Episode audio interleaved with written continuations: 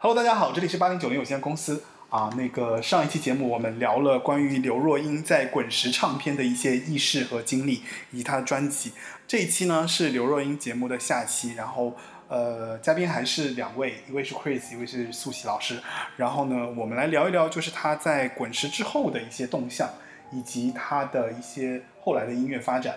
哦，大家好， 大家好，还是我。我们还是先来听一首歌吧，听一首她后面这个这个部分当中我觉得比较有代表性的歌吧。那我觉得就是我的失败越伟大这张专辑啊，他跳到这个维京唱片之后的，就是他的职业生涯的一个基本上就是最高峰的一张专辑。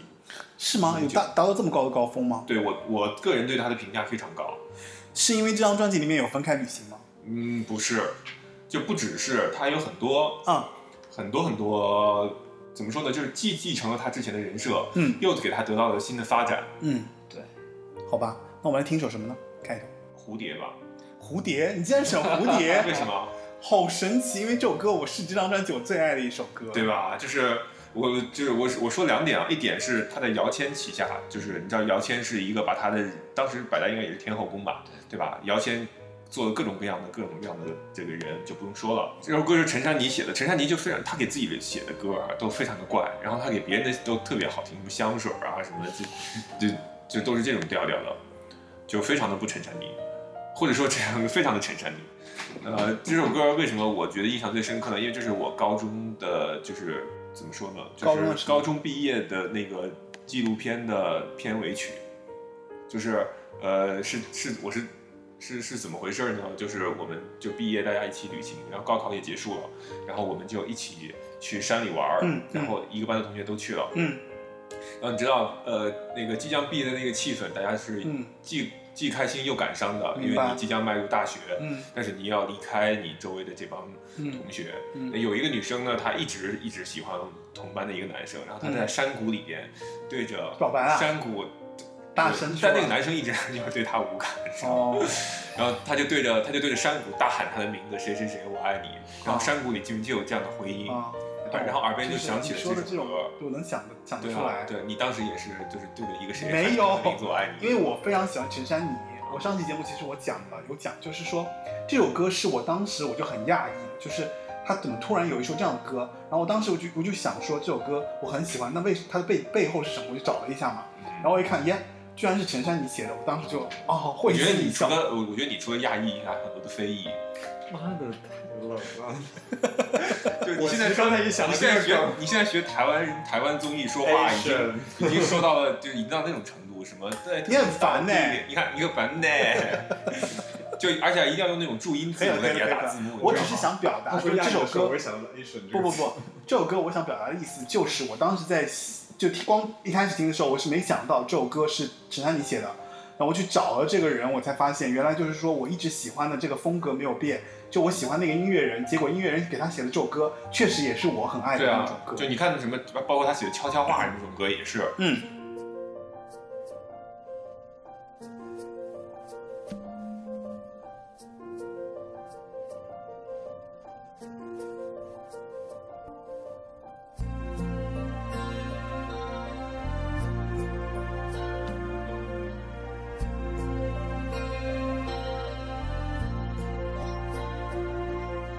人为什么平淡？但是其实这首歌有一个弱点，因为我觉得这首歌主歌好听，副歌有一点点找不到东西，就没有副歌感觉，就它到副歌就没了感觉。我一直觉得就是一开始特别、特别嗯，旋律特别优美，但是想进入副歌，再进入那个东西的时候就，就感觉就是弱掉了，因为这也是一个动画片的主题曲嘛，对吧？梁祝当时那个梁动画祝片的一个主题曲，承诺一句，如果生命在，我觉得其实刘若英算是就是运气蛮好的，基本上你看都遇到了很多音乐人给了给她给了她很多就还蛮好的作品，都都还不是很次的那种。包括连这张专辑里面翻唱的日本歌都是都变成了那个大 流行。原来你也在这里，嗯，但他到了这个阶段，他想唱谁的作品都可以啊。你说到这个阶段的时候对，啊，他进到百代，然后当时姚谦势啊力范围又那么大，然后包括姚谦本人也非常喜欢刘若英，哦，就虽然不是他提一手提拔出来的这种女歌手，啊但是他其实姚谦对刘若英一直是很欣赏，来都来了很喜欢，啊啊，这个是的。对，你看他这近半数都是他他姚谦作词的，嗯嗯所以就是没有什么不可能。而且分开旅行这种就是刘若英破天荒的和黄一立个行坏坏的一个形象的一个说唱的歌还手蛮好合听作的，，而且还对是 KTV 的也是，而且还有非有非常独特的画面反应在这里啊，不得不说这个制作人的 毒辣的眼光。翩然无期。而且这张专辑里面还有蓝又时给他写的歌，对，这个让我很意外，嗯，但这首歌在这个这张歌里面相对来就相讲，对来比较弱，因为也其实并不弱，只是因为其他歌太耀眼了。其他歌确你实像周耀辉写的《我的失败越伟大》，就是前面居然还有闽南语。，对我的失败与伟大真很就是哎。我觉得也算是，就是说，在听歌历史上一个非常有标志性的一首歌对。，而且这首歌也也延续了他之前那种呃事过境迁之后我如何看待这段往事没错，的没这错，种没错，没错。哎，我觉得我想我漏掉了一个，我觉得在上一期我漏掉了一个点，嗯漏掉了一个人，就是说陈小霞。嗯，我觉得就是这个，我补充一下吧，就是我觉得陈小霞其实当时跟跟那个谁，跟刘若英的关系还不错，嗯然后当时给她写了《成全》嘛，嗯对吧？但《成全》那首歌，其实我一开始我我惯性的会以为是 Kirulu 的歌，但其实后来发现不是，是陈小霞单独给他写了这样一首歌啊。然后，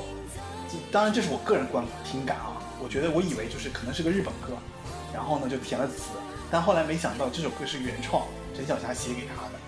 陈小霞也是一个很有很很厉害的音乐人是嗯，我觉得，但是我觉得刘若英写的日本歌都还蛮明显的。啊，你说她翻唱的，你看那个，原来你也在这里，啊还有他前面的那个就是，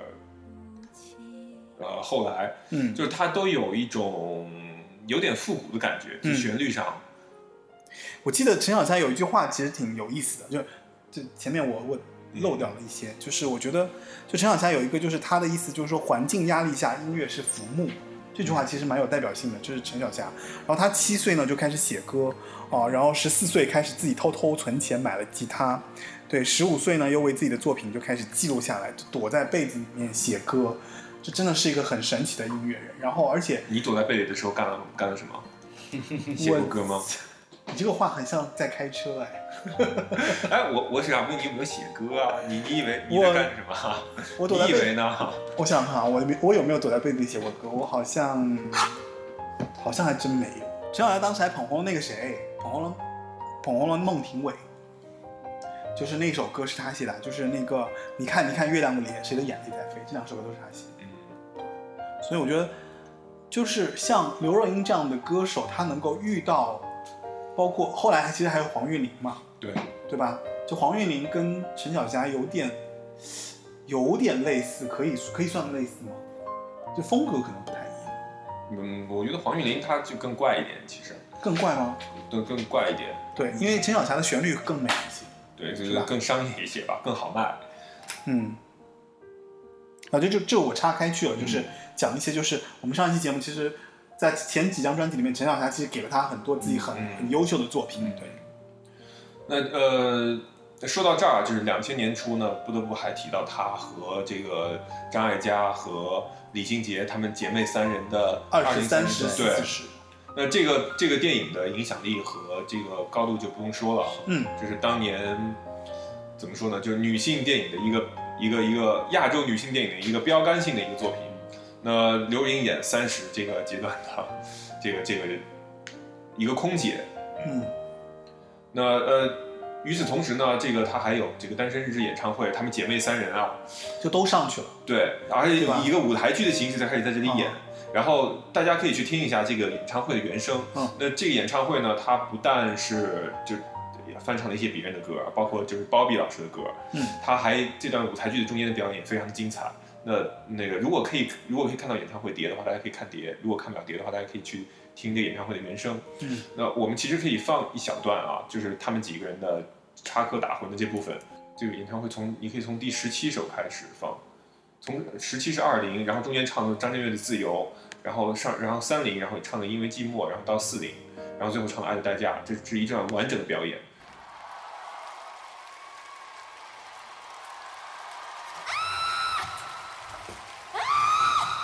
哎呦，你出去，哦出怎么去了给我出去哦走！啊！哦，还有你的东西，拿去！哇，干什么啊？怎么了？怎么？等等，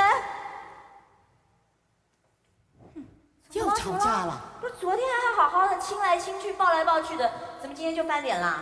我受够了，受够了，他不爱你啊？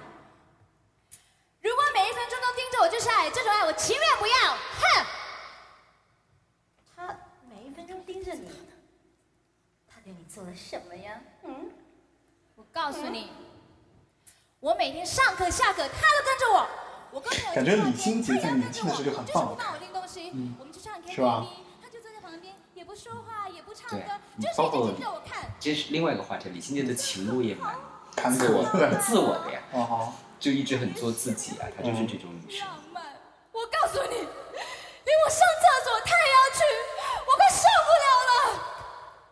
这样你就受不了。这样浪漫的男人你都不要，那你要什么呢？我要什么？我告诉你，我要什么？我什么都不要，我就是要自由。爱我就是不能干涉我的自由。也许会恨你，所以他，我觉得他在他在他在就是那个什么来着，也许不一就在那个舞台剧的一个来回就是他的能力也是也是可以理解的，我确实很会演。嗯，感觉今日又来回去。然后他就开始唱张震岳的《自由》了，然后我们再跳可以跳到那个三零那个 live 的部分。你们两个去哪里啊？嗯没没有，我送他走啊。姐，你先走啊，拜拜，有空来玩啊。走吧，走吧，人总要学着自己长大。走吧，走吧，人生难免经历苦痛挣扎。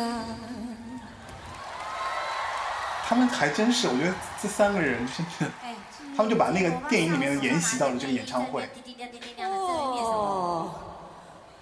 不可以叫哦我欧巴桑哦。啊，我知道你二十岁热情美丽，你三十岁成熟魅力，到了四十岁，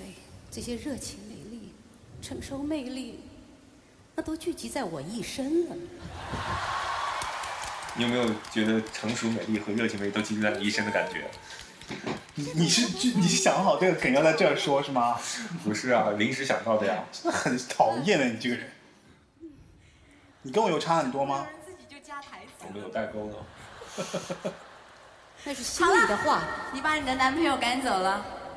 我告诉你，你今天晚上啊，不要跑来找我，跟我讲说你有没有多么的无聊啊，然后一个人在家看电视啊，会有多么的寂寞。不要来找我啊！哦，他唱的是因为寂寞啊，嗯，我记不得，原来是因为寂，因为寂寞这首歌还蛮难唱。新的男朋友。哦，不对，因为寂寞还还可以，就是那个是有点，就是只有一个伴奏的那种。我从来没有新男朋友，大家都知道我很我很久没有男朋友了。那昨天晚上跟你回家那个男的是谁啊？昨天晚上，昨天晚上没有男人跟我回家。昨天晚上我是一个人在家里面点了香精油，吃了一个镇定剂就睡觉了。王太太，哎，你说，昨天晚上你有没有看到一个男人跟他回家？哦，你是说那个长得有点像那个黄磊的那个啊？哎，是故意要开这个开这个玩笑吗？哎，我记得你上次说过那个他跟黄磊那一段，对啊，就是后来不是在说吗？是是吧？再有一次吧 他。跟黄磊到底有没有？谁知道？重不重要？对啊，哎你说，这就是多少年前昨的天事晚情上。你有没有看到一个穿蓝色格子衬衫的男人跟他回家？没有哎。哈哈，啊没有吧？什么黄磊，根本就没有人。啊，不过今天早上我有看一个男的从他家里出去就是了。哈哈，而且是六点十五分，垃圾车来的时候。被我抓到了吧？你开心什么？开心。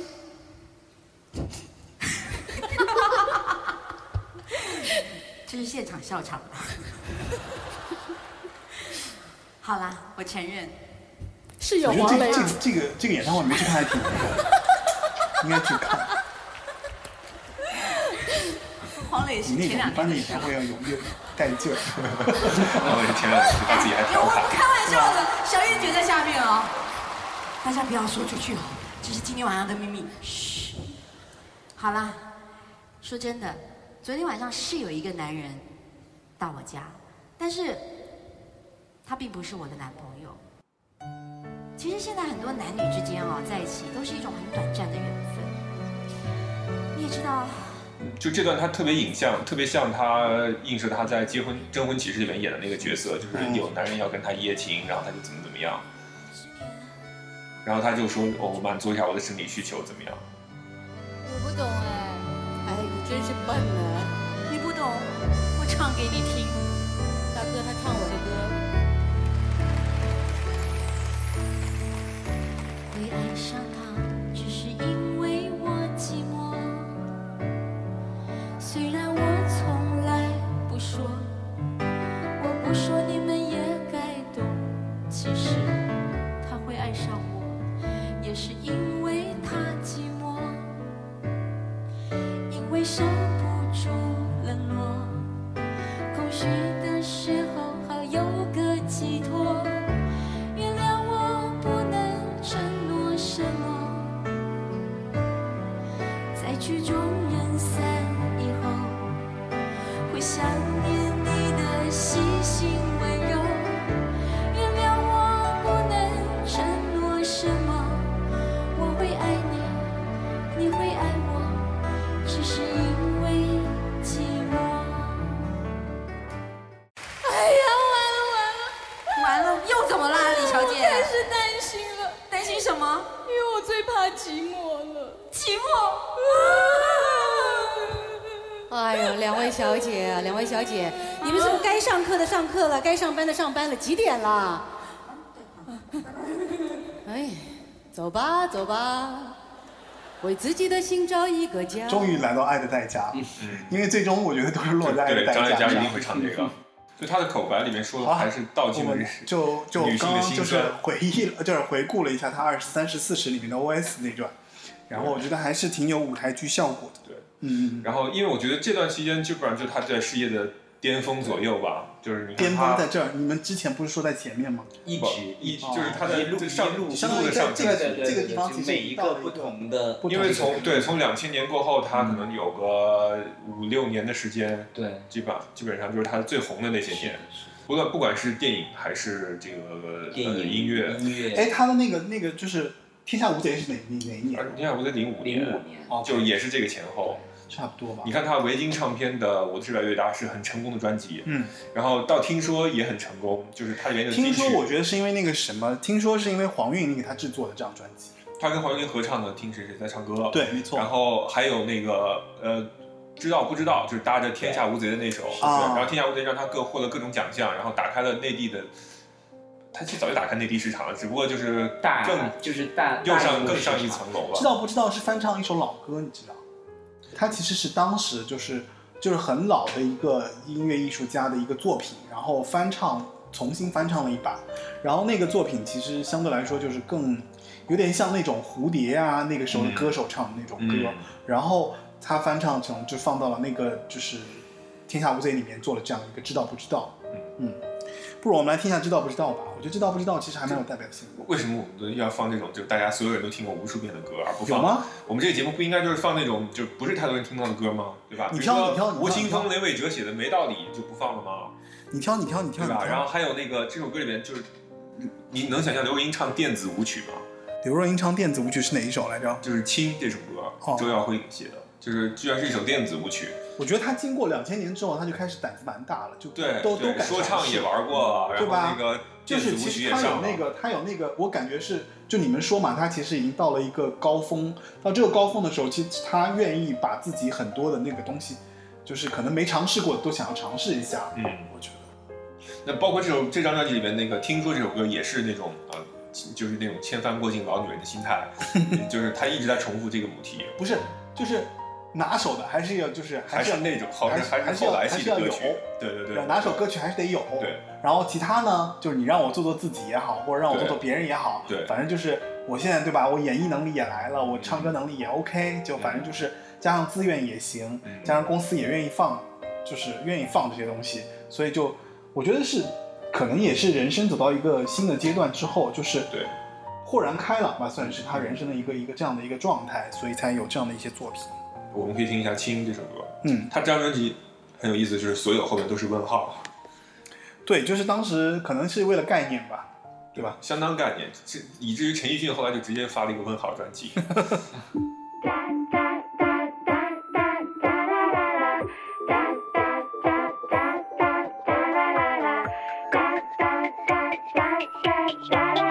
《青》这首歌，我当时我是觉得蛮意外的，嗯，我自己就没有特别大的感觉说，哎，他为什么可以唱这首歌？而且这首歌是那个谁嘛，周耀辉和那个，就估计是港港香港那边过来的歌。蒲公英有几公斤？刚好分给我八颗心。一只蜻蜓能被几多回？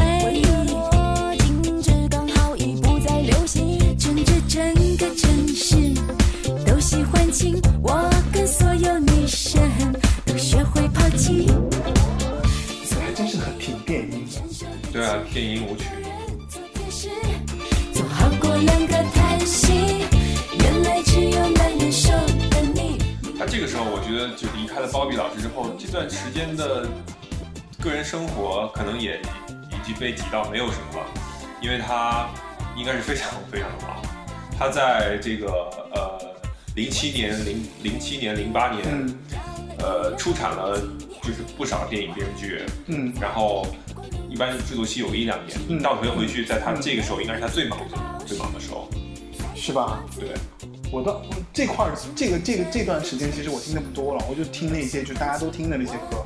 然后我没有特别 follow 他这方面。但是做功课你应该倒回去听一下啊，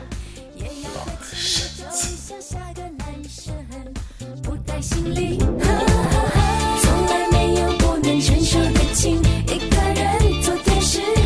做好过两个。就是要更潮酷一些，不像就是他以前唱的一些就是充满拔拉味儿的台湾土情歌。心到最后就要看清，不能够跳舞就唱歌，唱歌怎会跳舞？再难也可以忘，不能够一起就分他现在演唱会有唱过这首歌吗？什么东这首好像几乎没有听他唱过，是因为他气喘不足是吗？不一定，就是有的时候是因为歌曲，就是他们哦，不对，我这样说也不对。我觉得他是属于那种会尽量把金曲唱着，嗯，他所以前面呢这样进去太这样的话，剩下选择的空间就没有那么多了。嗯就他他有很多真的全民大合对嗯唱，那些是必须要唱的，如果不唱，你可能下场你就没法办。这首歌还有点李心洁的味道。一只叶子能印几个宝石？再见，王子。从来没总之我觉得他在维京唱片的发展就是一步比更比一步高吧。嗯，那后来就去百代了。我觉得百代的这张这张专辑其实是百代是最最近没差不有多也是一家，最没有存在感的一张一整个。虽然里面有有玉置浩二啊，然后还有那个谁，还有包括陈小霞，啊包括甚至还有杨坤给他写的歌，吴仲这首恒歌也蛮红的吴仲恒。但这张专辑我觉得是最没有存在感，的，是他那么多专辑里面我最觉得没有存在感的一张专 而辑。且他其实越往后，他的影视事业就走得更好了。对，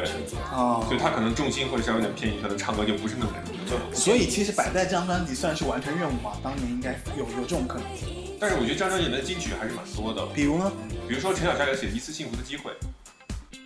嗯，好吧。然后还有玉置浩二的《光》，其实本身也是也是刘若英那个后来系的那首歌那种歌，嗯嗯嗯然后就是你知道翻来覆去就这么写，嗯，然后其实跟杨坤合唱这首歌也不错，就是他的声音。二十四楼那首，对，二十四楼就是你可以跟那个莫文蔚的十二楼比一比。这种联想真的是够了。然后还有那个不怕死这首歌，就特嗯我一进来听，哎这不是王力宏写？呃啊啊不，对不起说错了，《越爱越美丽》这首歌，就嗯我这哎这是王力宏写的嘛？结果我一看，嗯居然不是。这是陈伟和姚谦的作品。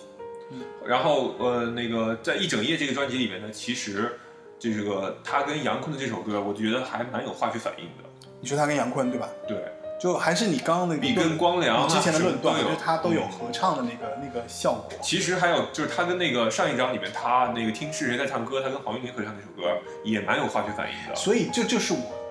最最最开始我们说的，嗯他跟谁在一起炖成什么味儿，但是他跟梁，他跟他跟光良那首歌就差点意思了，你知因道吗为光良太强了。所以你看光良黄，声音太他强嗯他跟黄韵玲有那个有化学反应，他跟杨坤有化学反应，然后就我就得出一个结论，就是他适合跟这种嗓子比较哑的人唱，突出他的声音是吗？就是他因为他是那种相对比较比较润的，然后那个他跟比较哑的配起来就有点感觉。 OK 你看黄韵玲也很哑，杨坤 OK 就更别提了，对吧？烟酒嗓，哎，那我要问你们了，就是你们俩最喜欢的刘若英的歌和专辑是哪一张和哪一首？就刚才也说了呀，我等你，我等你那张，对然后里面哪首歌？呃，就是许茹芸写那首，许茹芸写那首。就是我刚才说左岸， OK，特别特别文艺，我跟你说，嗯，对，因为你一所听以左岸你就们俩知道是喜欢是徐巴黎巴黎左岸，对，嗯特别特别文艺。我也难选很吧难，我也很难选哎，因为就是呃滚石时期和和这个为百代时期是是两种不同的感觉。所以你更倾向于前前面对吧？对啊，就是那个时候人设更清楚，嗯就是我就喜欢那种文艺的调调。嗯嗯嗯后来发现他受到那么多不文艺人喜欢的时候，就有点我觉不得太他开心。是因为、哦、OK，就是是因为就喜欢他的人太多了，所以你会觉得也不是，就是因为喜欢的都不文艺。那你觉得 是大部分？你觉得是包比老师最能够发掘他文艺的那本一身面吗，还是他后面合作的这些制作人？其实后面合作的芭比老师太、嗯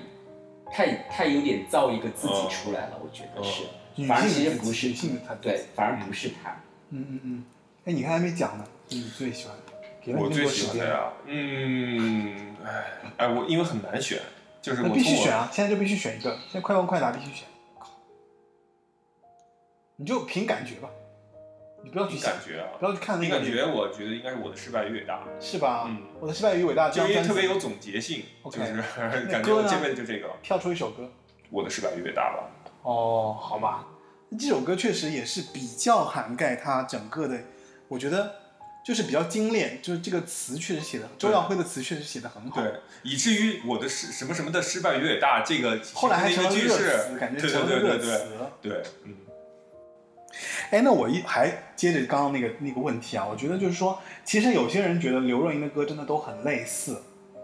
就是你她们是怎么看这个这个这个类似的这一面？我觉得这很正常，因为第一，他不是一个那种那种很会唱的那种歌手，所以他要有只能找到自己的模式。嗯第二，所有的商业专辑都有他自己的模式。 ，OK，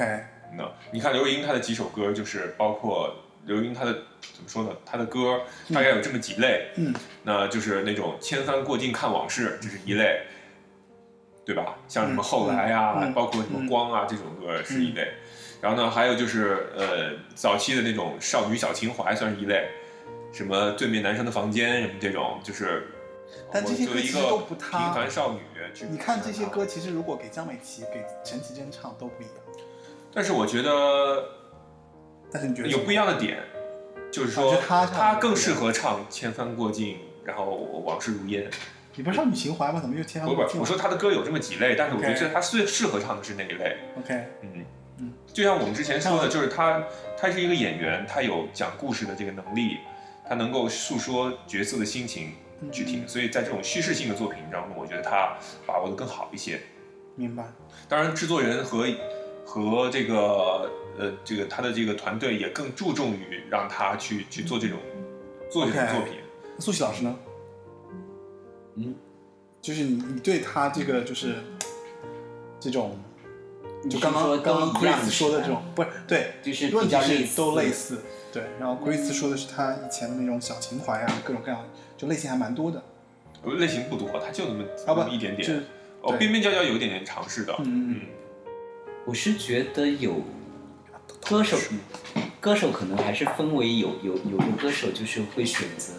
自己适合自己的，嗯或者说自己的一个认为自更好能够诠释的这个部分，在这个领域上不断的去找到自己嗯的方式和选歌。那包括你唱片公司肯定也是一样啊，就是嗯就觉得他就这类的歌唱的很好，他在收曲的时候，嗯对他肯定还是会倾向于这个部分上。对但他可能自己也会选择一些去做一些不同的这种尝试，包括我们刚才也听了一些不太一样风格这种歌。嗯，呃，有的歌手可能就会比较喜欢挑战，就比方说很多人出了几张专辑以后就想做一张完全改变革新的，然后但是但最后证明都是失大部分失败都这种改变最后都是以不那失败么的好的结果告终结果。所以像他这样一直在一个安全的领域里循序渐进也很好啊。所以才有今天的这么一个好的机会。所以我其实一直觉得他是一个蛮聪明的人。啊，双子座的聪明，他他的聪明是他其实对于他，就像我刚才我们提到的，他包括即使是他没有唱到，就上一季里边有说到他没有唱这个电视剧主题曲，他也会写，他也会有搭配一首嗯类相似关的这个歌歌对对就是他他在这个部分上，他非常知道每一步走出来会是一个什么样的一个结果，最后能够达到什么一个目的。那与其这样，那你就在音乐的这个道路上，就是好好的走自己擅长的路，这也是一种方式。那 OK，我可不可以这么猜测？你觉不觉得他背后是其实有高人指点？也许就是他自己聪明啊，嗯，他不笨哦，他一点都不笨哦。嗯，我虽然他比方说综艺节目什么上的不太多，但是至少我觉得，就像我说的，他他背后的故事比我们看到的这些要可能要多得多。是的，嗯就是他是一个其实是一个很对自我有一个非常清楚认知的一个人，就包括最后他选的结婚对象也是一样的呀，就谁能想到他最后嫁给了一个这样的人？什么人？什么人？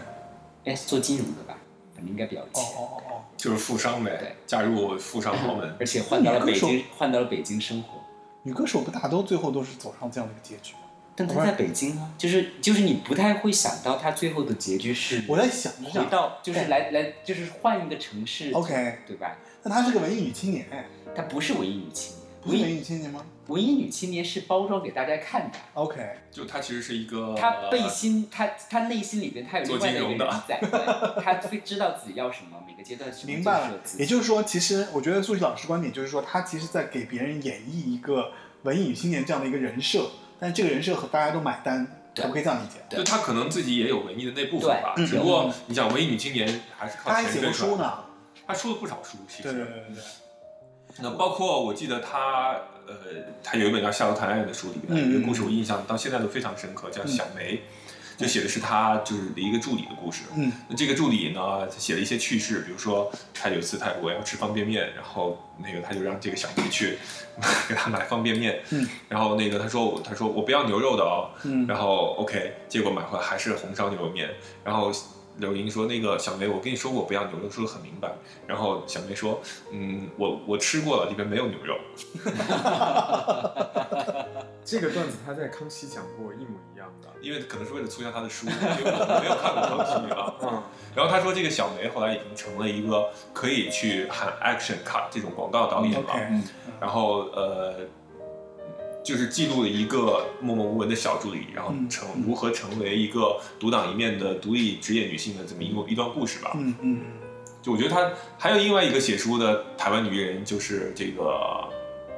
叫什么伊能静，其实伊对吧能他也静爱骨写子书里比他文艺多了嗯，。是吗？对对的，当然伊你想能，伊能静年轻的时候可是演侯孝贤电影，对啊，伊能静早期的时她候也演过陈国富电影。而且伊能静当时她只是在后来唱翻片掉了而已唱歌的时候也是被 被那个什么被很多大的那个音乐人都非常嘉奖的，说她唱就的非常好。就是我觉得就是在我看来，要属于如果说你要说啊内心里边的这种文艺感，伊能静肯定要比刘亦菲哦而且伊能静还嫁最后嫁给了谁？嫁给了文文艺男演员，对吧然后，然后，但是你看刘若英就嫁给了一个所谓更实际物的、流更物实、更实际的一个选择物流公司的老总，更务实。然后呃身家多少来着？身家 N 亿吧，就是这种。其实说到这一点，我觉得就是嗯，当时其实我觉得确实那个选角选的也蛮好的，就那几个文艺的这个片的这个选角选她做那个角色，一开始选不是她不是演张幼仪嘛，嗯，后来她演那个谁，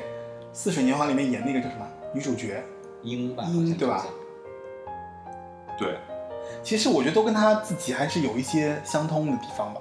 从一开始的这种嗯，他其实刘若英会让人有一种无害的感觉，就是她的样子，包括她的歌声，其实嗯没没有错攻击性的， 对嗯就是很容易受到同性的喜欢，然后呢，就是就感觉她不会抢你男朋友，但是骨子里不是，骨子里是不是就不知道了？自己人我估计可能需要陈太太去对解释这些东西吧。 但但就是他给人的这种感觉就是一种比较无害，然后嗯对对对，嗯嗯嗯嗯嗯。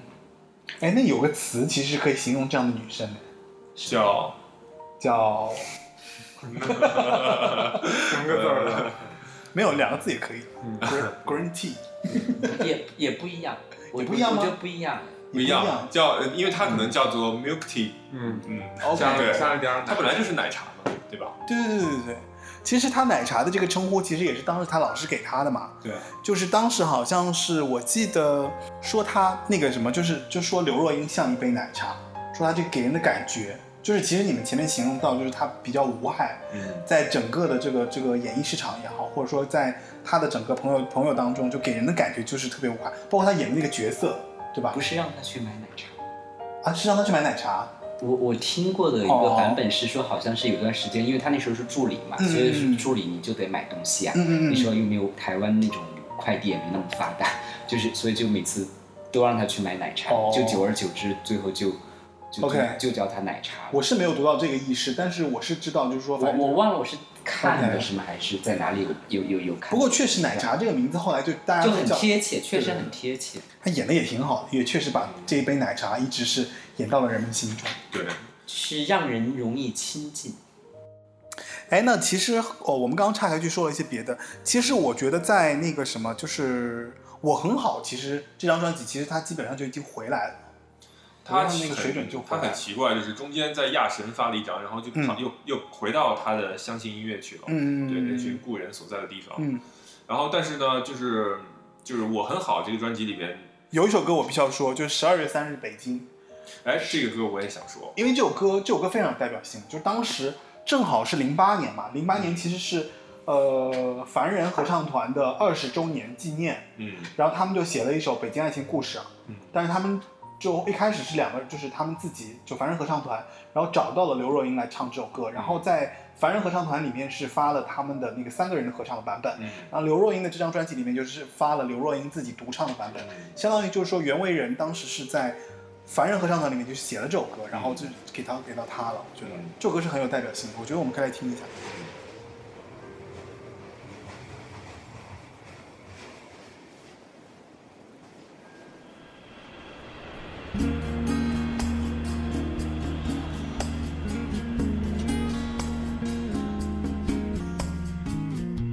十二月他的专辑封面就是都很像，哎就是就突出他的那个气质嗯，以侧脸为主，啊、没有，哎就是也有正面啊，就是还有大特写呢。落下白色的眼泪，突然间想起过去的画面，如今谁也不在。这张专辑对于在北京生活来讲特别有画面感，是是是是是，北四环的路边，嗯，因为你想，它的另外一个名字叫《北京爱情故事》嘛，我总在想，他在四环路边可能是鸟巢那附近，因为那个当时零八年嘛是奥运年，啊啊然后鸟巢那时候又落成是一个非常非常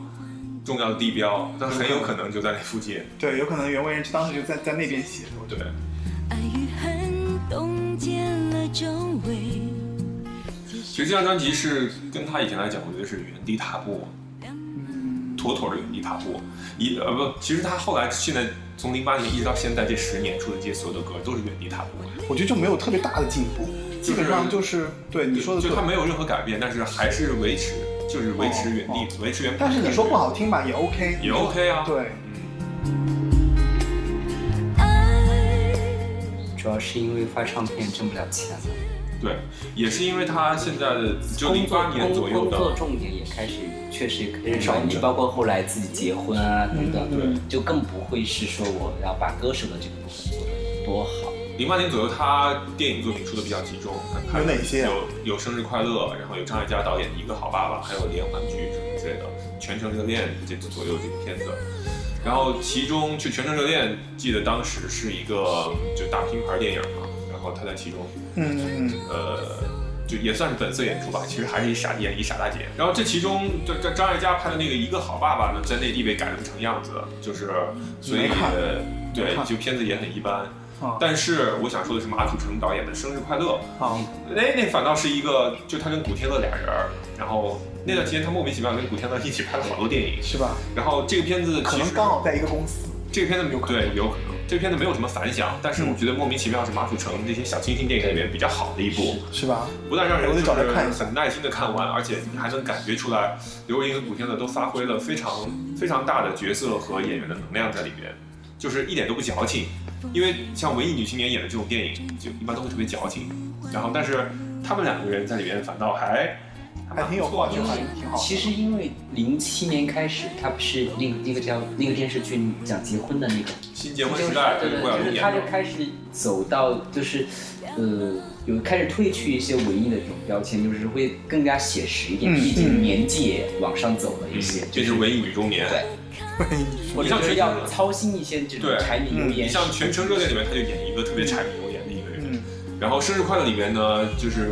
画面特别清新，就是典型的一个小清新啊爱情文艺片，哦，但是就一点都不腻。对，也适合他，也比较适合马楚成。所以我就是说，他就非常知道自己在什么年纪要什么样的东西啊。对，你就你不可能文艺一辈子，或者是说还少女一辈子啊，这都是不可能的事情。嗯。然后包括除了这个这首袁惟仁给他写的这首歌之外，呃，这张专辑里面的那个叫。叫那种就是千帆过境的这种主题曲，叫《我很好》。这首歌是五月天阿信和陈忠义给他做的。嗯嗯陈忠义就是那个之前那个 JS 组合里面的那个，不过确实到零八年这张《我很好》之后，《我很好》这这这个千帆过境的这个突然，好像大家也不也对也不也不再去接这个东西了，好像对他的这个人设已经开始瓦解了。就是，但是我很好，这首歌还是维持了很高的水准，我知道，但就是是乍一听像日本歌。但是就是好像大家对对这个印象不是特别深刻。吧对，就是这张专辑就是属于就是后面几张专辑颜色都相对比较暗淡，哦就是不那么突出了。然后因为他歌也都是那样了。那我必须要说那个一零年《相信音乐在一起》这张专辑，这张专辑我觉得是让我稍微有点对他有点刮目相看，就是我一直刷觉新得的印象吗？对，因为里面有好几首歌我都很喜欢，就包括像我们没有在一起啊，他为你夹菜啊，嗯这些歌我都还蛮喜欢听的。然我后们没有在一起也是他还前翻唱了《前给几十个五岁的自己》。他还翻唱了《同桌的你》。哦，对啊。而且这里面那个谁有两首歌其实也很有意思，就是吴向飞给他写的。吴向飞当时是就是，呃，也算是一个后起的内地的一个音乐音乐之秀吧，就是他也是自己写词写曲的。他有有几首歌还蛮在内地蛮受欢迎的，然后他还给刘若英写了这两首歌，其实都很好听，就是《好强》和《长椅》，我觉得你可以找来听一下。我都听过，啊但是我觉得，嗯，我我还得补充一下，就是那个阿信在里面也给他嗯做了也有很多创作，就是他们，因为他也在相信音乐了嘛，他们莫名其妙的找到了某一种默契，嗯，就是反正这两张是一大同小异了，就是就类似于那些歌，然后比如说，比如说那个呃，我很好专辑里面的熊，嗯就是稍微有点就是少女口味，嗯，对吧？然后那个像在一起专辑里面的他为你夹菜也是是林夕给他写的，就是情境感非常非常的强。他为你夹菜旋律也蛮好听的。嗯嗯，其实这两张专辑我觉得质量是蛮高的，只不过因为当时大家的市场已经被分散掉了，所以可能只有刘若英的粉丝就是只能少数歌迷关注到了这个。对，因为零八年、一零年确实是，就是不论是港台也好，或者内地也好，就是确实是音乐市场非常低迷的一个一段嗯时间。就那段时间，我不知道是为什么，就是可能也是就是音乐攻略的问题吧，嗯就是大家正好是那个 MP 3冲击嘛，嗯大家其实没有人在买唱片，然后大家嗯都在网上下载各种各样的歌曲，然后版权也没有钱，然后嗯这是歌数数字时代、数字音乐时代又没有建立起来，就对对对处在对一个对混乱的一个时期。对对，那那段时间特别混乱无序，然后所有的歌好像都是大家都是，比方说 M P 3传来传去传，对对吧？我我下载一个 M P 3然后你淘宝上还有那种卖那种就是下载歌曲的那个 M P 3我记得是。我就说到这个，我其实觉得我多说两句吧，就是我觉得也挺惨的，因为你想我毕业零六年嘛，我其实一开一毕业的时候就在在唱片唱片行业了，然后零七年我就转行了，因为那个时候就零七年开始就是你知道唱片公司发不出钱来了。嗯没有钱给到你。然后，除非我如果要在这个行业继续坚持下去呢，就就必须我就怎么说，就除非我们家自咋己有多买钱，铁？除非我们家自己有钱给我发工资，不然我就没办法。所以我后来就没办法就转行，然后就眼看着我当时那个唱片公司，你知道吗？后来慢慢的转到去做那个电影配乐，嗯，因为只有电影配乐还能有点钱，如果你做唱片，其实已经没有钱了，因为那个时候刚好是影视行业在往上走的一个，是吧？对中国电对影对票房对年年飙升嘛。对对对对所以对，他这两年也演了很多戏啊，对啊，嗯。就完全跟上时代。嗯，他本来也是演员，对吧？有你有你有你有他有演家什族么在戏讲啊？，就我刚刚说那些啊。哦，就直到结婚，嗯，其实我很好专辑里面还有最后一首歌，我觉得也值得一提，就是他跟范玮琪合唱的《不能跟情人说的话》，非常非常，就是我为我为什么他们两个人也在一起合作，我就有点没有想到范玮琪后期也是雅神的呀，哦，所以是同公司合作，就艺人在一起合唱我觉得大部分都是同公司合作呀，就嗯就跳公司其实很少吧，因为合唱有一种原因就是一方面，呃，新千年后来就是我觉得二零一零年以后好像女生合唱也是也是蛮有潮流的，我觉得这首歌你可以对比一下《如果的事》嗯和嗯范玮、嗯嗯范玮琪跟张韶涵合唱那首歌，嗯嗯他们两个人再也没有正眼看过对方。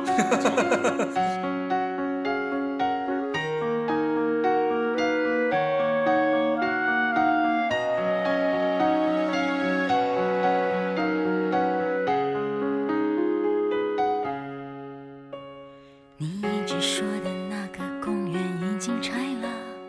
还记得荡着秋千，日子就飞起来。慢慢的下午，阳光都在脸上撒野，你那傻气，我真是想念。那时候小小的你还没学会叹气，谁呃，有兴趣的这个，哎，黄婷哎，黄婷在这个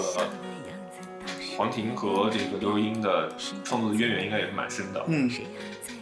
我觉得这首歌好听是在于这首歌我觉得是有一点点那种，还是有点叙述感的那个东西，对啊，就是我觉得这首歌是近期啊，他这类歌曲的一个巅峰之哦作。哦哦，而且对 MV 拍的也非常的是好的，，那我给大家推荐这个 MV 是这个 MV 是黄宗平导演的，啊你能看到他在呃在黄宗平那个体系特色里面的一些非常好的一个一个一个很极致的一个表现。对，一就个是那种王东明的美学的那个那个考就黄宗平，首先他是平面摄影师出嗯身，那么他在每一个画面的构图嗯和这些东西呢，都非常非常的嗯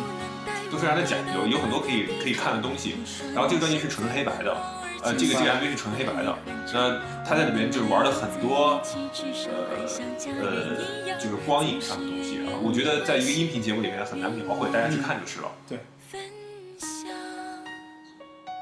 就这首歌当时我听了就觉得这个副歌特别好听，而且我们没有在一起，就特别符合很多人后来没有跟之前就是青春时候的那个伴侣在一起的这个设定，没错，有没有让你想到一些往事？这时候应该有那种浮世竟然潸然泪下这种这种。哎，你不是说你要跟我讲一段故事吗？对啊，就就是你这段故事嘛，我哪段故事啊就是你们没有在一起的故事啊。我们没有那段故事，我已经在上一期节目讲过了。啊，完了，我还没有听过。那只有孙旭老师讲一讲吧。真不是我那么伤感，世界太复杂。你说单纯很难，我当然都明白。可是呀，只有你曾陪我在最初的地方，只有你才能了解我要的梦从来不大。我们没有在一起，至少还像情侣一样。我痛的、疯的、伤的，在你面前哭的最惨。我知道你也不能带我回到那个地方。你说你现在很好，而且喜欢回忆很长。我们没有在一起，至少还像家人一样。苏旭老师有没有你们后来没有在一起这样？有吗？你这太灵魂问答了。这肯定没。那你啊，那你后来你们还在一起吗？你这个问答太那个什么。那其实说到这个话题呢，我们要讲说，车尔文先生是一位就是青年中年才俊，有车有房，有车有房，然后你 呃又来了，你又来了。啊，就是有有，不但是多档这个热播网络节目的主我，而且还在 我这段我要有高薪，有高薪的有高薪的职位啊。然后如果这个有有对他有兴趣的呢，可以给他发私信。我也有打脸人来说。好了啦，好了啦，就是不是就是，我觉得是这样，因为这首歌其实会给大家带到很多就是感情的部分，就是很容易带入，对吧？因为有很多就是大家会觉得说感同身受嘛，就是很多人其实不是所有的人的爱情故事都是完美的，所以不完美的话，就是在这首歌里面会听到很多相类似的心情。而且他类似的歌实在太多了，一抓一大把，真是。 我觉得我可以列一个歌单出来，就是就是这种歌，后期我是觉得后期这首歌比较有，因为他年龄年龄大的时候再唱这种歌就更有感觉。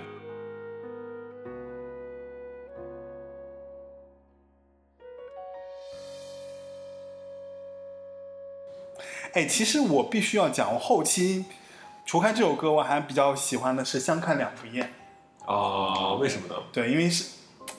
因为首先，因为那首歌也是我后来才发现，原来是那个谁，原来是艾怡良写的，因为艾怡良也是金曲歌王嘛，对吧？去年还是前年，对吧？是吧？对，我我当时我就比较意外，我想说，哇塞，这艾怡良还给他写歌呢，然后，然后他也要生存啊，也得挣钱啊。不是啊，就是呃哦，我说错了，就是我当时的感受是这首歌很好听，我去找到这个作者的时候，就哦，果然因为我喜欢那个人，嗯所以我发现那个感感味道是相同的。主要台湾创作圈就这么大了吧？以刘若英的地位，唱谁都合理。不对，你这你这个说的对，就是说，我觉得后期他也算是前辈了，也算是影视歌他他虽然前辈，他虽然可能他。不是说那种以歌艺呀、啊，就是说我拿个要要得个金曲奖什么的这种歌手，啊但是但是呢，以他说我要发个唱片，然后我想收些歌，对，那还是总是能谁的歌应该都是能收得到的，只是说看最后大家决定说啊，给合他合呃适要不要唱而已，是他要不要唱的这个这个东西。嗯，这个专辑里面还有一首歌跟他有异曲同工之妙，就是你要不要你不要送花给我，就也是黄婷写的，嗯，就是就感觉就是。一体一体两面吧。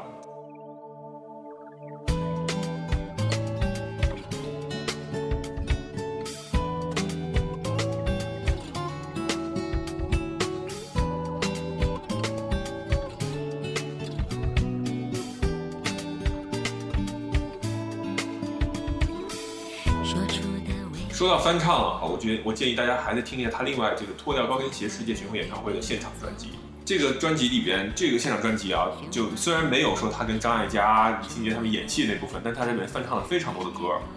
他翻唱了《十年》，然后他翻唱了《倒带》，然后他翻唱了《为你我受冷风吹》，站在世界的屋顶，然后他翻唱了《解脱》，然后呃，就是我看还翻唱还翻唱了《崇拜》，把悲伤留给自己，然后还翻唱了《我是一只小小鸟》，然后生命有一种绝对。就是他翻唱了好多别人的歌，哎，那是不是你可以去就听一是下就是符合就是当时就是说哦，就前面你们说的嘛，就他这个时候其实已经活出自我了那种。对啊，这是他一零年到一一年这个巡回演唱准备会，要结婚，爱情幸福，对，我知道自己后半生有生活无忧，无所谓，而且就是而且做点喜欢的事情挺好。这场演唱会的嘉宾还有约铁玛莎，然后他们有什么爱情的骗子，我问你就这种就玩起来这种歌，嗯嗯，因为他的我觉得就是可能很多人会忽略刘若英她的演唱会这件事情啊，嗯其实呢，就素汐老师去看过，就她的演唱会是。跟她的唱片不一样，因为她不是一个以演唱实力而没错取胜的这么一个没歌错手，所以她会在演唱会的中间设计很多对秀的这这种种环部分节就是因为他是一个演员，对就是对对他有他的演唱会的时候，呃，搞的一些小桥段会有点更像舞台剧，而不是像那种大型的演唱会现场。是的，是就的，是它不见得会是有一些那种灯光啊、舞台啊、伴舞嗯这种项目，嗯但是它会搞嗯得特别像舞台剧的这种嗯设定。像我看过他的第一次，就是有黄立行做嘉宾，然后好像有好多有有点像舞台剧的那个那种装置啊、门啊什么之类的，唱分开旅行。嗯然后第二次演唱会，他就直接就把周迅、汤唯、桂纶镁吧，然后他们就他们有一首合唱对歌对对，曲然，后对四个人就在那上面，就是聚，就是聚在了舞台上，好像还打了枕头仗还是怎么，反正拿个枕头在那儿玩，还蛮开心的，就嗯哎，是他其实这么蛮有意思的。我觉得他人缘也蛮好的，圈中。你说这个是我要你好好的了，对吧？这是对他对最对新那个一五年那个专辑里面的歌了。嗯，哎，其实这首歌就是我觉得你听他们几个人唱歌，就放在一起也还蛮有意思的。就是你觉得这个怎么说呢？就是演艺圈里面的有好多友情啊，几个女人之间啊，是这种感情到底是真是假？嗯，就是咱们暂且不论啊。但是就是你从这首作品里面能传递出来很多很温暖的东西，就是他们几个人，像周迅的声音，听起他就经常就金哥哥啊，不不 不就是这样的。但是但是这里面他听起来还蛮暖的。啊然后汤唯呢，就是他他其实没有什么唱过，他只是在他电影里面唱过那个《天涯歌女》，嗯然后在这里面也唱了，就你一听就能听出来他。然后桂纶镁也是，就是他他们都是就桂纶镁是尤其是不怎么唱歌的，然后在里面也现身了。你在哪里啊？我在温哥华拍戏中。这还是延续他原来那个就是 OS 加歌加那个场场景加演戏的那种套路。就是张艾嘉老了，李心洁退了哈，然后大家有一群新的姐妹，但其实他跟周迅也很早就认识了。是的，只不过他们一直没有卖，就像周迅跟赵薇什么这种，没像不像有，他们周迅卖最好的是那个谁，哎陈小轩。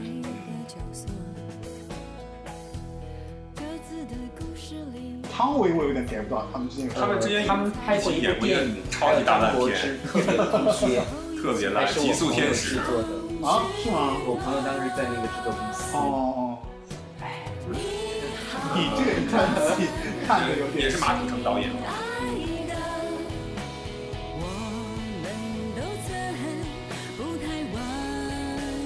桂纶镁，我相信就是因为都在台湾艺能界，应该也是有关联，就是肯定很早就认识，嗯对吧？然后周迅跟汤唯因为都已经主要在香港，嗯，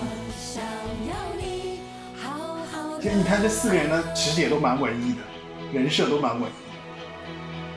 对，是，就感觉是是一挂的。谁最动听？当然不会是我啊。我清楚哎，说到这四个那人啊，我反倒觉得其实演技最好的呢是呃桂纶镁，是吗？孤单的情他们四个人，对，难道不应该是周迅吗？不是，我觉得周迅就是周迅、汤唯和刘若英他们四个三个人都是靠自己本来的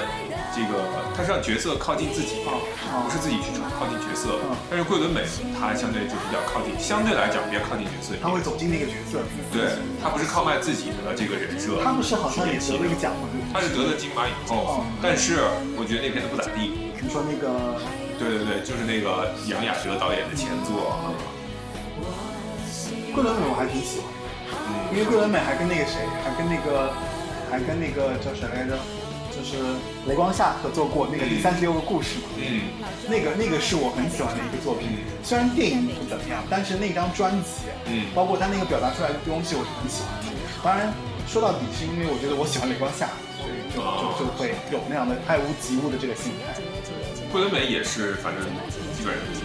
内地发展比较多一些吧。这几现年在嘛，现在其实都来内地发展跟。刁亦男的现在我觉得港台市场不行嘛，就是这个确实是个事实。你好吗？你好吗？你好吗？你好吗？亲爱的，亲爱的，把心都交给彼此放着，就算不眠的这一刻，还有好多想说的话。哦，其实这首歌还是主打的，就这张专辑的主打。因为就是很适合就是那种姐妹大合唱什么的。也不知道他今年会不会出专辑，因为反正就是因为没空嘛，他现在因为因为我要你好好的之后，他就一直在忙他的电影。后来的我们是吧？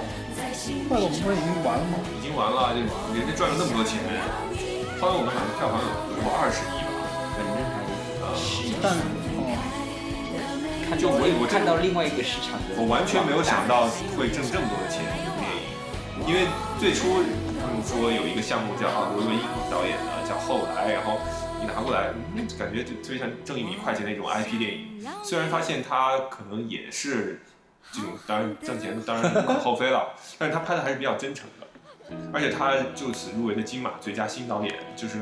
其实是一个很高的褒奖。这个片子本身当时我记得上映的时候引起了很多的争议，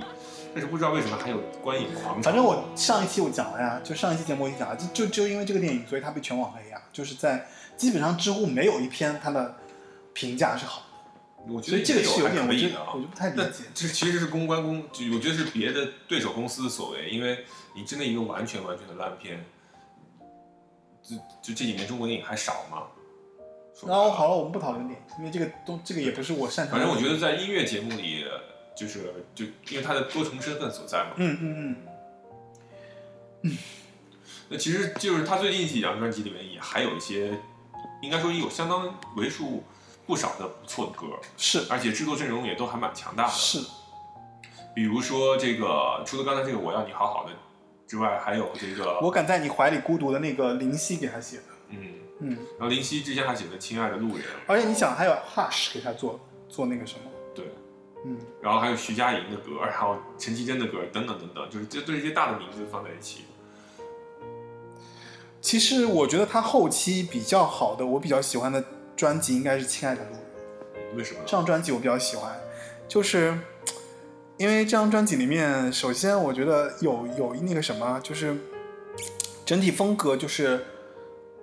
没变，没怎么变，对，对没怎么变，嗯而且有很多歌都还蛮，就是听起来听感还蛮舒服的，嗯，对，然后包括里面还有各种各样的尝试啊，包括你看，其实，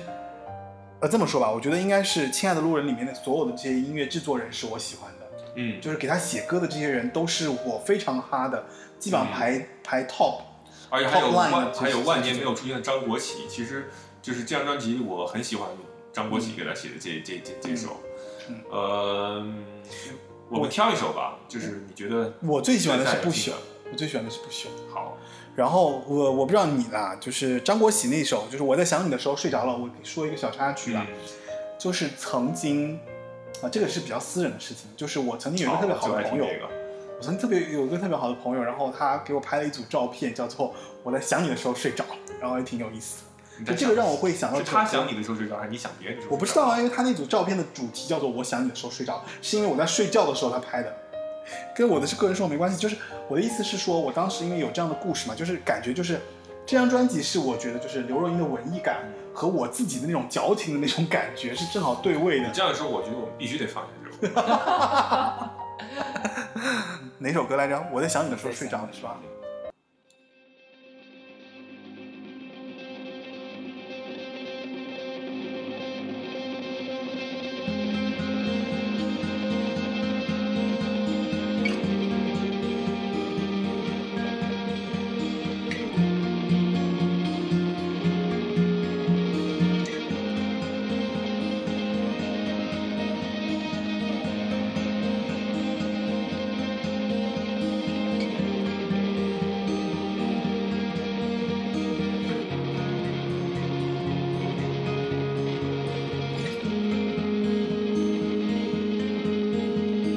今天晚上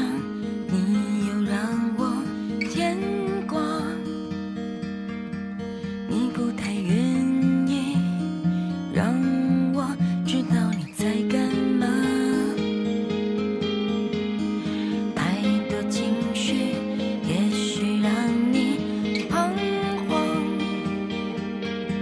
请不要担心。快点回到我的身旁。我在想你的时候睡着了，我在想你的时候牵挂着，我在想你的时候哎哭了。我在想你的时候，是忘了。哎，其实你说这首作品，我觉得是蛮特别的啊、嗯，就是还蛮意识流的这首歌对，就是特别像睡着的时候听的歌。哦，旋律和节奏都还可以。嗯，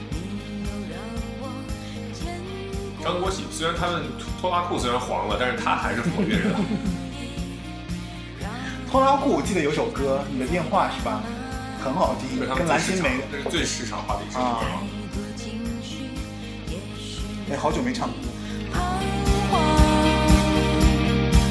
请不要担心，快点回到我的身旁。我在想你的时候。哎，如果要避开雷的话，你觉得刘若英要避开什么雷？什么雷？就比方说，不要听。你觉得他有一些比较失败的歌是对，吧？有没有？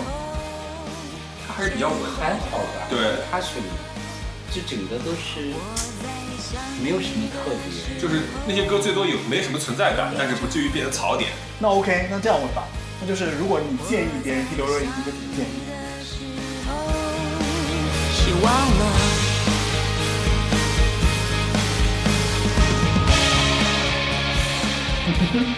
因为他们就还好，他就属于你就可以找到你在那个 app 里边找到这个歌手，然后你我知随道便放就好，了。就是如果说，比方说我那就个我就人无我就没有人听过他，就那个人没有听过，就是像现在因为怎么说，就是有很多年轻人听我歌其实反而有可能会推荐他从那个吃狂开始。哦，从头开始听，不是因为，嗯，因为就是《为爱痴狂》还蛮，一个是蛮有特色的，嗯另外就是是不太是属于当下的这种，呃， OK 音乐环境里边你能够 OK 呃听到的这种音乐风明格，所以你可以不妨从这个开始听起，然后可以之后后来的这些歌你就随便听就好了，好就是你就无序播放。 Chris 呢我一般都是从头往后，这种按照编年史来听的。建议别人呢也是从建议头别往人前听，后对，我建议就是，你就因为研其究实说白要了，学究听歌路对线。我就是这种路线的，我很认真。我是觉得大家可以从那个什么，从皮露露时代开始听，就是等于从九八年开始，《很爱很爱你》开始听，因为我觉得《很爱很爱你》是比较大众的，然后就比较容易带入嘛。然后再你比方说，如果说你想听的更稳一点，你可以往前听，然后往后听的话，我是觉得我挑不太出来，就是后面的歌，因为太相似了。我个人我的所以我就建是议，说你就无序播 放，你进入这个歌手里找精边。选集听。对，不是差都多不用不用进去，都不用你进进去进进去他的歌手，你就随便对直接开始播那就好哎了，。如果这么说来，我觉得刘若英算成功的呀，就是是啊从歌手的角度来说非常对啊成功。他他整个人生都很成功啊。 他演唱会票房真的不要太好，是吧？真的超过很多歌手，我跟你讲。真的而且他做导演赚了那么那么多真的是这钱样，就是很多歌手可能唱一辈子都赚不了那么多的钱。就是不管怎么样，他他在他在商业化这条路子上是一点都没有吃过什么亏的。别忘了他是一个聪明的双子座，好吧，双子女其实还是上次上次说梁静茹也是双也是双子女， 看来双子真的是很聪明。你想，他演唱会都不是小场地在北京。嗯至少就是从大场十五年前起就是在首都体育馆，就是一万人以上的这种场子，不是女歌手而言的话，不是所有女歌手都有这样的地位。她在公，她在首体开演唱会的时候，蔡依林还只能在公体馆开，真的呀那个时候，那个时候都，对，那个时候就是他，他确实是对啊还还挺对啊，就是他虽然跟那些就是她大虽天然后没不有能比，对对，她没有一直到最顶尖的这个地位，但是她的这个市场其实是蛮稳定的。对，这也是为什么像后来的我们，其实一出来，虽然就不管你说吃光怎么可以，但其实啊你从票房这个角度上来讲，很多它就是一个成功的很导多演是而是且我觉得这这个电影没有大家说的那么差，是吧我觉得是，嗯嗯。好吧。我哪天我从爱奇艺上找来看一下，啊，你没有看，我没看。就他赢在了看上去真诚，而且他还坚持持之以恒的真诚，对算是吧。对。其实你说梁静茹她也是比较真诚，对吧？嗯就很踏实，她她而且就也坚是持也是一种后来的我们没有在一起的一种遗憾，对就是也带着一点大家对于自对己初恋啊，或者是对于自己年少时为了，就是你可能。呃，为了事业，为了爱情，你付出过很多很多，嗯但其实到最后，在你身边的并不是跟你一起奋斗过的这个人。但因为这其实就是很多人的现状，就像那首歌嘛，就是嗯，就它是一种失败，但也是一种伟大。对于我们的一个平凡的人来好讲，吧，那其实这期节目也快接近尾声了，我觉得我们要不就在最后《我的失败我的失败与伟大》这个歌声中结束今天这期节目。 你们两个是干嘛？是就是意犹感未叹尽一下，是吗 想想我们也要感叹一下自己的失败与伟大。我是觉得一路就这首走来这这首歌蛮代表他整个演艺生涯的，就是因为我这首歌能代表所有人的生生命，也是啊，因就为是谁的生谁非的常生命总没有结失败总结的非常好。他把这个规律性的东西嗯总结出来、提炼出来，然后唱到了每个人的心里边，我觉得是。哎呀，非常感慨，因为我觉得刘若英就是我们做了两期啊，就是这两期节目，就是虽然我们也就是说从她的唱片啊，还有她的生嗯涯，还有她演绎的这个，就是演戏的这个这些路径当中而且去我，们说了不少黑他的话， 但是其实还是爱她的啦。对我觉得还是啊是爱她的，对就是如果不爱她也不会黑，就是对一般不是黑粉不都是从那 个伪粉转转，就必那个什么怎么说来着，就路人爱转之深粉，责粉之转黑切嘛。。 就是嗯，我觉得必须要说一点，就是其实我们还是喜欢刘若英的，就不管是大众也好，或者说我们本身也好，因为就是因为喜欢她，所以才会挖到很多很多她的这些背后的故事，甚至她唱片的故事，甚至她演戏的一些背后的故事，甚至包括大家津津乐道于她跟她老师的这段感情故事，对不嗯对？所以大家都是都是因为太喜欢，所以才导致了就是对刘若英这个怀念不完的这样的一个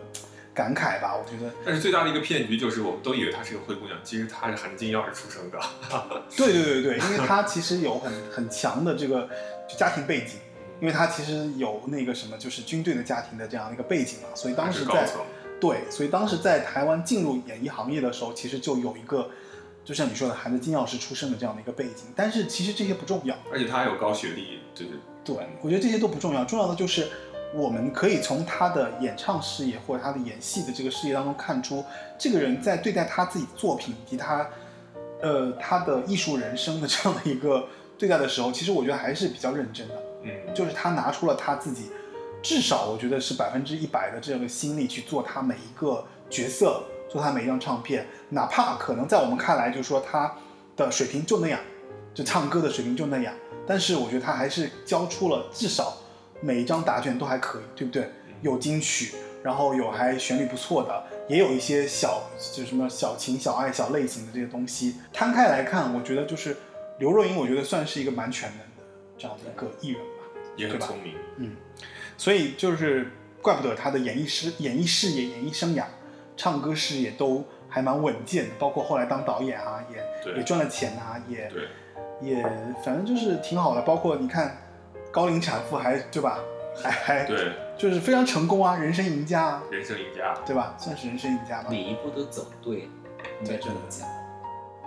好吧，那最后让我们在我的失败与伟大中结束今天的节目。那非常感谢那个 Chris 还有苏西老师来到这个节目啊，来到八零八零九零有限公司。然后我这个节目呢已经上架网易云音乐和 Podcast 以及喜马拉雅，在这三个平台上都可以收到这收听到这个八零九零有限公司的节目。然后这三个平台上的节目呢，相对来说有一些不同的版本，呃，有一些不同的那个展现，是因为他们的版本稍微有点不一样，因为可能每个版每个平台上可能对版权的要求都不一样，甚至有的时候可能会有一些不同的这个这敏感词的这样的一个过滤哈、所以我可能都会有一些不同的展现，这个可能啊、呃如果长期听的听众可能会知道。然后呢，还有就是呃，目前这个节目就是说跟 Chess Radio 两档节目都同时是、呃我在更新，然后在在制作，然后欢迎你的收听，然后。欢迎大家下期接着听。 啊，欢迎下欢迎大家下期继续收听啊。那目前这个节目其实更新频率非常高，因为就是最近因就为是夏天来了，车尔文恢复了 青春活力。没有没有没有，因因为就是说最近这几这几期主题可能啊，就是包括有嘉宾找到我来录的，也有就是后面有很多就是安排啊，包括下个月其实还有金曲奖啊，还有就是包括很多很多内容，然后这些希望大家能够持续收听，并同时希望大家帮我做一下简单的推广啊，然后我觉得到今年为止，就是说哦，到今年开始，就是说到今年中期的时候，我觉得这个节目相对来说，我个人觉得它它已经有点。比之前的，相比之前可能更成熟了许主多。要是嘉宾的素质上升很高，对，蛮就是 Chris 说的相对来比较现实吧，就是如果你是真的在听这个节目的话，应该能听到这个节目其实已经升级了很多水准了。还是应该感谢有各位听众朋友的支持、对对对对监对督。，因为如果没有你们，可能我不会走到今天。对，特别感谢。好，感谢 CCTV，感谢 MTV，哈哈好了好了，今天节目就到此为止吧。嗯， 拜拜。说那么多，拜拜拜拜